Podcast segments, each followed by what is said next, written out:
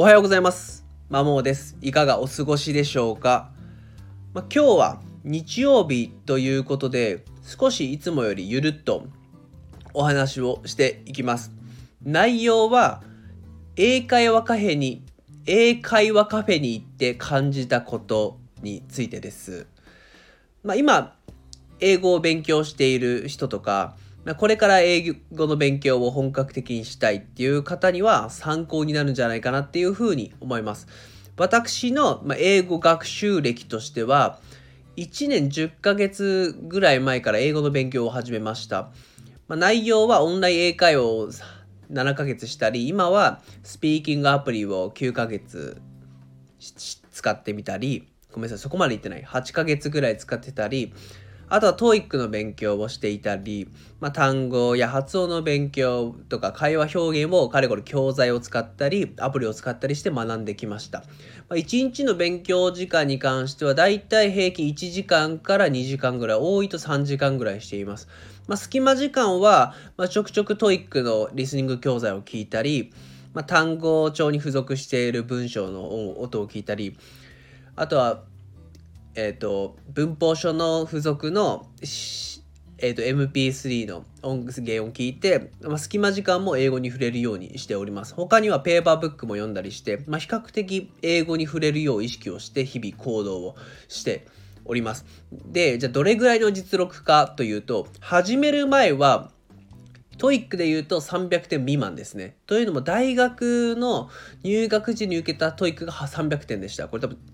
レベルとしては中学生レベルなんですけども、まあ、そこから大学時代もろくに勉強せず、社会人になっては勉強せず、10年以上ブランクが空いた状態で始めたので、再び英語の勉強を始めた当初っていうのはおそらく中学1年生、2年生ぐらいのレベルだと思います。で、そこから約1年3ヶ月後ぐらい勉強をして受けた TOEIC のテストは575点でした。まあ雑魚ですよね。まあ高校卒業レベルぐらいかなっていうところかと思います。そこからまあコツコツ淡々とやってきてるので、まあ実力的にはもうちょっと上がってるかなっていうふうに思ってますが、まあ、 TOEIC をはじめとする、まあ、資格の試験を受けてないので、数値としては出せない。まあ、ただ、以前よりも圧倒的にリスニング力は上がってるし、まあ、リーディング力も上がってるからっていうのは肌感覚であります。はい。まあ、そんな私がですね、英会話カフェに参加をしました。まあ、英会話カフェって何ぞやっていう話なんですけども、まあ、ネイティブのネイティブスピーカーがいて、あとは参加者がいて、まあ、ただひたすら雑談をするっていう感じですね。まあ、滞在時間によって料金が変わってくるような感じで、ほんとフラットに臨めました。まあ、福岡市内の英会話カフェに参加をしたんですけれども、ものすごく温かい雰囲気で、まあ、自分が行った時には4名ぐらい参加者が他にいたんですけども、まあ、英語の実力はまちまちで、まあ、中には本当イギリスに6年間いてペラペラの人もいれば、まあ、ビジネスで英語を使ってるからっていう人もいたりあとは学生さんでちょっと英語をしてっていう感じで本当にバックグラウンドは様々な方がいてレベルも別々でした、うん、ただ皆さん本当に積極的に話されていてすげえなっていう感じで、まあ、緊張していた分もあるんですけれどもやっぱり聞き手に回る方が多かったかなっていうふうに印象です。でそれの英会話カフェ、まあ、ただひたすら英語をバーで雑談しゃべる感じなんですけどもまあそのネイティブスピーカーその弾いたのはオーストラリアの出身の方でその方が話を振ってくれておのおの喋るみたいな感じなんですけどもまあ感じそれに英会話カフェに参加して思ったことはやっぱ圧倒的に会話量が自分足りてないなっていうことでした。スピーキングアプリを30分ぐらい使ってるので、まあ、やってないかな、やってるにはやってるなと思ったんですね。ただやっぱアウトプット不足ですね、本当に。もうそれをほ痛感しました。他の方っていうのは、まあ、正直流暢な人もいれば、まあ、なんか片言にちょっと文法に加えてるっていう感じの人もいたんですけども、やっぱアウトプット出てくるんですよ、すぐ。自分もスピーキングアプリをしていたり、かつてオンライン英会話をしていたので、まあ、まずまず出てくるかなって、自分も自然と言葉出てくるかなって思ったんですけども、まあ、ちょっと出てきます。ただ、なんか文をずらーって喋れるかって言ったらそうじゃなくて、何気ない日常会話の表現とかっていうのもやっぱ身についてないなっていう風なのを本当に痛感しました。以前その英語学習に目的はいらないっていう話で、まあ、ただ学習が楽しければいいよねっていうのも一理あるんですけども、やっぱ英語を学ぶ理由って他者とコミュニケーションをとって信頼関係を構築するっていう大きな部分があるので、まあ、そう考えた時にやっぱ実際に英会話カフェのような実際の英語生の英語を触れて話してっていう場がで会話量を培わないとダメだなっていうのをすごく感じました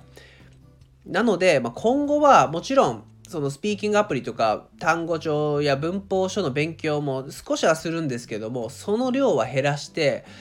まあ、本当は英会話カフェのようなまあ、英語にひたすらひたすら浴びれる環境に身を置くのはいいんですけども、まあ、かんそのお金がかかるからですね。で私やっぱ予算が限られているものでなかなか毎日のように行けないんですね。本当にもう当時って月5000円ぐらいなのでそうすると英会話教室とかも厳しいとなります。なんで、まあ、今の、この前、先日行った英会話カフェには定期的に顔を出して、やっぱ生の英語を触れるっていうことはしていきたいんですけども、しょっちゅうのように行けないので、どうしようかっていうことなんですけども、もうチャット GPT を使い倒そうかなっていうふうに思ってます。現在パソコンがなくて、まあ、スマートフォンでもできるけれども、画面が小さくて使用勝手がいまいちなので、パソコンを今月中に購入をして、まあ、そこからチャット GPT もう一回ダウンロードして、で、もう有料にして、もうひたすら壁打ちをしていきたいなというふうに思ってます。まあ、何のためにするかっていうと難しいんですけども、まあ単純に英語を喋れてる自分面白いな。そのいろんなバックグラウンド、まあ、もう人種とか国籍関係なく、いろんな方と楽しい会話をしていくような人生を送りたいので、そうなるとやっぱ英語って必須かなというふうに考えてるので、まあそんな時をいつか味わえるようにひたすとりあえず時間使ってとりあえずは雑です。時間を使ってやっていきたいなっていうふうに考えております。まあもちろんそのトップ5%社員越川さんが書かれたトップ5%社員の特徴で英語の勉強あんましてないっていう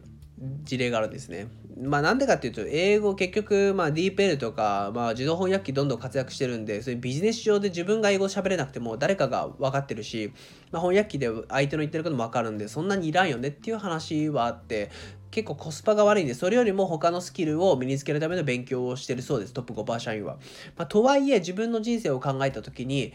まあ、英語を喋ってワイワイガチャガチャしたい、いろんな人とっていうのがあるので、まあ、自分はひたすら学び続けようかなと思います。とはいえ、まあ、ずっと時間を、どこそういう機会があまりない中で、一日中勉強してるっていうのはどうかなって思うんで、まあ、英語の勉強はするものの、その時間ですね、所要時間は1日1から1.5時間の間に収めて、その密度を濃くするっていうアプローチ。で、あとはそれ以外は、えっと、まあ自分のその副業で稼ぎたいという気持ちがあるので、まあその副業で稼ぐための行動っていうのをしていきたい。で、かつ、じゃあ、ただ金を稼ぐっていうのが目的ではあるけれども、それだけじゃやっぱ続かないので、やっぱ自分がやっていて楽しいとか得意とか、そういったものの中でどういったマネタイズするか、まあ、マネタイズというか、要は人に価値提供するか、困っている人をどう助けるかっていうのを日々試行錯誤しながら行動していきたいなというふうに考えております。もう完全に雑談でした。もう本当に。